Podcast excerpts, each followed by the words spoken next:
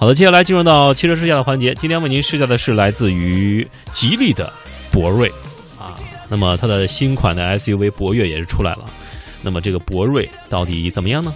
听听看，稍后为您公布。今天到底谁是那位幸运听众？都市车天下，新车秀场。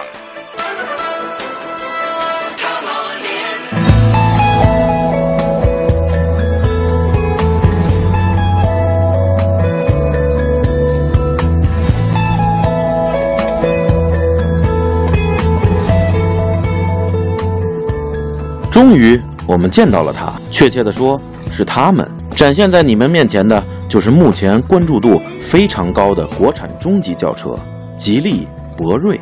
从外观上看，这的确是一辆非常大气的车。也许大气没法具体用语言描述，但如果你第一次看到博瑞，绝对会将它和豪华气派联系在一起。厚实的车头，饱满匀称的造型，溜背式的车尾，精致的车灯。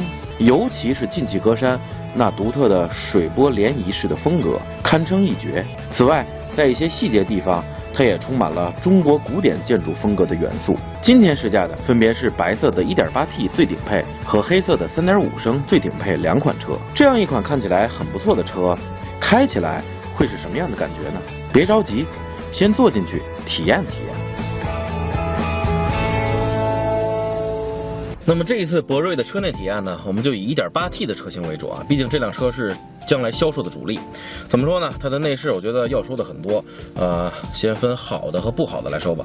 好的方面，第一点就是空间啊，确实非常宽敞，无论是。我对于横向的要求，还是曹老师对于纵向的要求，都是没有问题的啊。这个空间是有很大的保障的，不用担心。好了，乘坐空间我们满意，再来看看储物空间啊。它这个中控台很宽，但是由于密布了很多按键，所以实际上占了一些储物的空间。在这里有两个杯架，没有一个比较大的方便的储物槽。后面呢是可以左右分开的一个中央储物盒，确实挺大的啊。里面还有这个电源输出啊、USB、AUX 等等的这个接口。第二点就是它的配置非常的丰富，我说完这些配置可能需要花上很长的时间，但是我依然要向你们介绍啊。再来看看都有什么呢？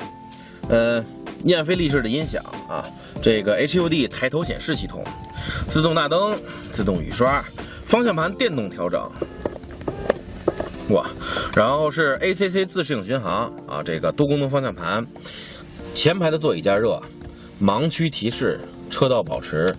半自动泊车。啊，之所以说这个半自动，是因为呃，你还得需要这个切换档位。啊，还有这个后窗的遮阳帘啊，G Link 多媒体这个控制系统，一会儿我们会试一下，还有这个收音机自动空调，而且还有这个 AQS Air Quality System 这个空气净化系统啊，哪怕你车里有人抽烟，通过这个系统也可以将这个空气。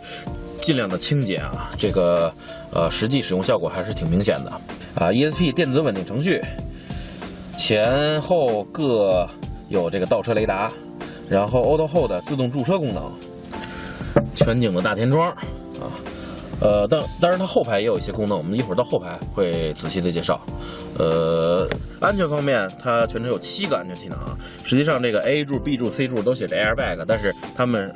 三个是一体的啊，A、B、C、A、B、C 柱是一个整整体的气囊，而且还有这个膝部气囊。整个这个配置我说起来需要很长的时间，包括这个舒适啊、安全等等的。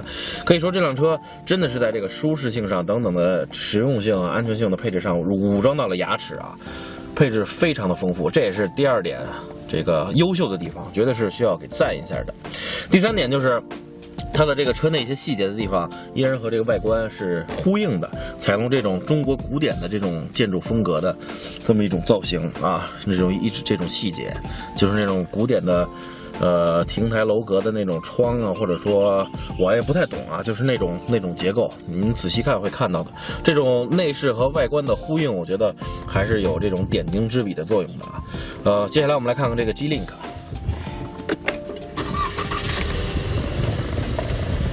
它这个界面显示的还是挺有意思的，就好像这些软件都在一个舞台上，每拧到一个软件，然后上面都会有灯光照下来啊，就好像是这个在照着演员一样。哦，对，刚才忘了说了，它还有一个很牛的地方，就是全景泊车，我们一会儿可以看一下啊。先来看看这个这些多媒体啊、USB 等等的啊设置啊等等的啊这些细节就不仔细说了。然后我们来看看全景泊车啊，其实不一定非要在这里选，你在这里有一个摄像头的这个这个按钮，一按下去也可以啊。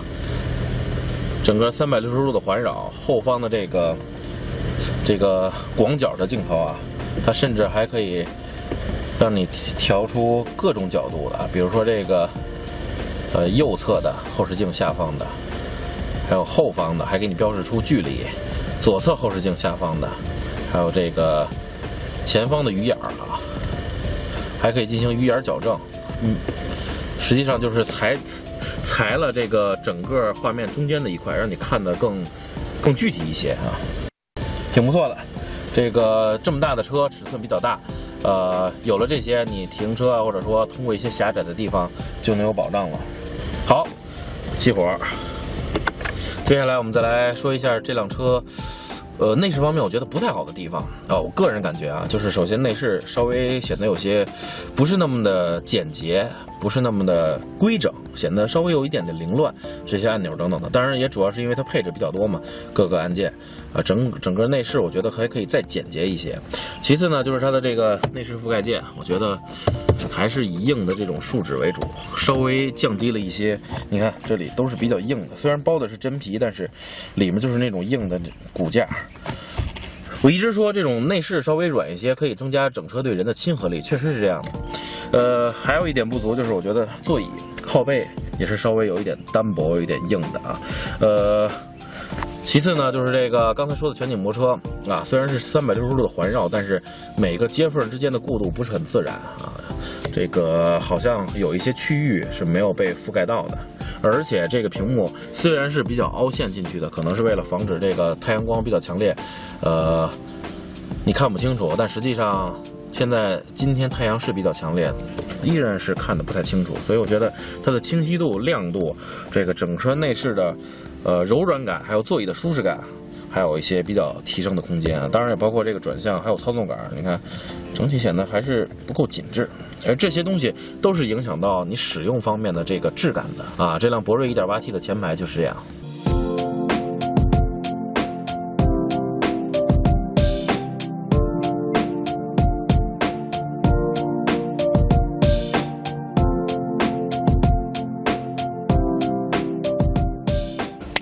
是两千八百五十毫米啊，这个腿部空间能够得到很好的保证。不光如此，我觉得它的第二排座椅的柔软度、舒适度、靠背的，你看这个舒适度都要比第一排好。呃，它的配置也是挺丰富的，独立的空调、点烟器，在这个老板椅的位置啊，不光有这个脚踏板，而且还可以控制副驾驶座椅的整体的移动，得到最大的空间。还有，通过右后车门上的这个按钮，你看，它这个座椅自己也可以调整。这个在同级别的车中可是不多见的啊！这个后排确实配置还有空间都还可以。呃，不足之处我觉得，第一就是横向方面，它的这个后车门的这个面板有些太厚了，而且在后面有一个向内收的曲线，所以对横向稍微有点影响。第二嘛，就是它的头部空间，当我一米七八坐直了之后，稍微有一点点蹭头啊。呃，虽然它车高比较高，但是坐垫。也比较高，所以这个整体的高度没有充分利用起来。还有，对于三点五的车型来说，呃，如果这里加上一个小桌板，会更加的方便，因为那辆车毕竟是主打商务还有行政嘛。最后一个就是，毕竟它这是电动座椅，所以它的靠背就没有办法进行这个分开式放倒了，也就是说没有办法与后备箱进行连通了，就是这样。所以空间宽敞，配置丰富，呃，但是一些细节地方还是呃需要有待加强。博瑞的后备箱容积为五百一十二升，数据表现还不错。只是后备箱开口如果能再大一些的话，那么就更加实用了。另外，它的后排座椅是不可放倒的。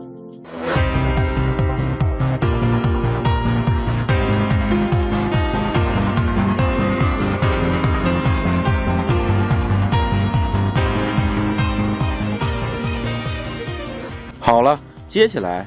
要上路考考他们了。让我们先来看看这台 1.8T 的车型，它应该也是博瑞所有车型里面主打销量的一款车。啊，它匹配的发动机是一台型号叫做 4T 的涡轮增压发动机，排量1.8升，最大功率120千瓦，最大扭矩250牛米。从数字来看，调教的比较偏向于保守。匹配的是一台六速手自一体变速箱，呃，这台变速箱是吉利之前收购了澳大利亚 DSI 这个变速箱制造公司之后研发出来的。这套动力匹配怎么说呢？无论是油门踏板的回馈，还是说初段的动力输出，都会让你感觉呃比较轻盈，但是不会柔弱。这台发动机从一千五百转就能输出最大扭矩，一直到四千五百转。所以起步的时候，只要你踩得快一些、深一些，它的起步也没有什么迟疑啊，整体还是挺挺顺畅的。不过这台六速手自一体变速箱，我觉得。在低速时快时慢，比如堵车的时候，或者说当你减速啊减慢到一定速度的时候，它会表现出一些轻微的顿挫感。我觉得发动机和变速箱整体之间的匹配还需要再完善完善，这样的话对整车行驶的这个质感会有更高的贡献。不过，当你开起来以后，达到一种呃高速的匀速行驶状态，这辆车无论是发动机的运转，还是变速箱动力的传递，让你感觉都很平稳、很顺畅，甚至是很平静。这个时候，无论是发动机运转的声音，还是说胎噪声，呃，都是相当轻微的。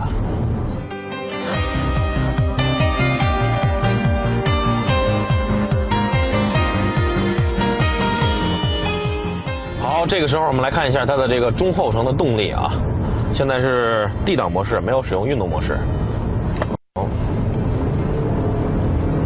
哦，这种情况下，除了它的变速箱确实需要一定的反应时间之外，这个发动机转速升高带来的噪音也有些明显的增加，而且后半程的加速力道怎么说呢？属于那种呃轻盈的。但是那种线性的这么一种增长，还是有一定定的持续性的。我觉得它的这种动力的设定啊，比较不算突兀，不算暴躁，并且这个分布的很很很匀很广。这种设定，我觉得对于家用的轿车来说还是挺重要的，因为并不是所所有坐车的人都希望你快的时候咣一下子，慢的时候咔一下子，整体的均匀的快起来，对他们来说。很重要。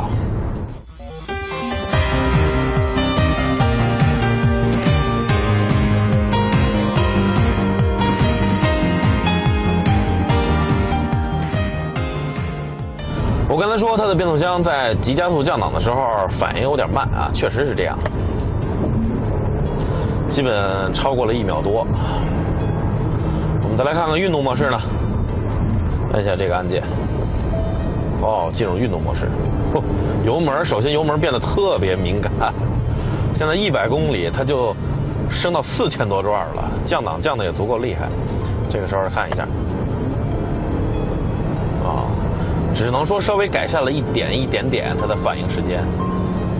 整体来说，它是属于把后后面要用的动力提前调用到了前面，所以整体对于动力来说没有什么太明显的实质性的改进。这辆车其实就还是用 D 档模式开就足够了。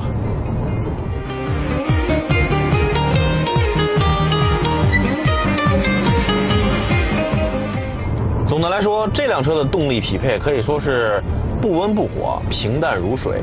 啊，这么说没有什么贬低的意思，因为这很符合它的定位。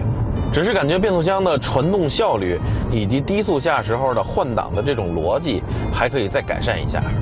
另外，高转速情况下的噪音也可以再进一步的压制一些，这样整车的行驶质感，无论是低速还是高速，无论是平稳驾驶还是再加速，啊，给整车的这个乘客的感觉都会更好。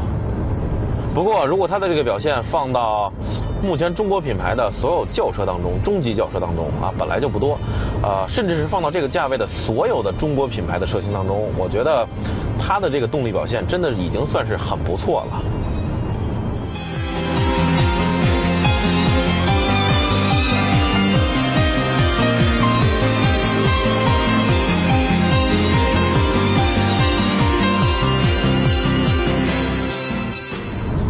底盘悬挂怎么说呢？好的一方面就是足够的韧，啊，在这个平直路面上行驶起来的质感，和好几年前吉利自己的车型，甚至是好几年前啊所有中国品牌的车型相比，确实是不可同日而语，真的，足够的怎么说呢？有一种敦实的质感，啊，小的震动可以说过滤的非常利索，不拖泥带水。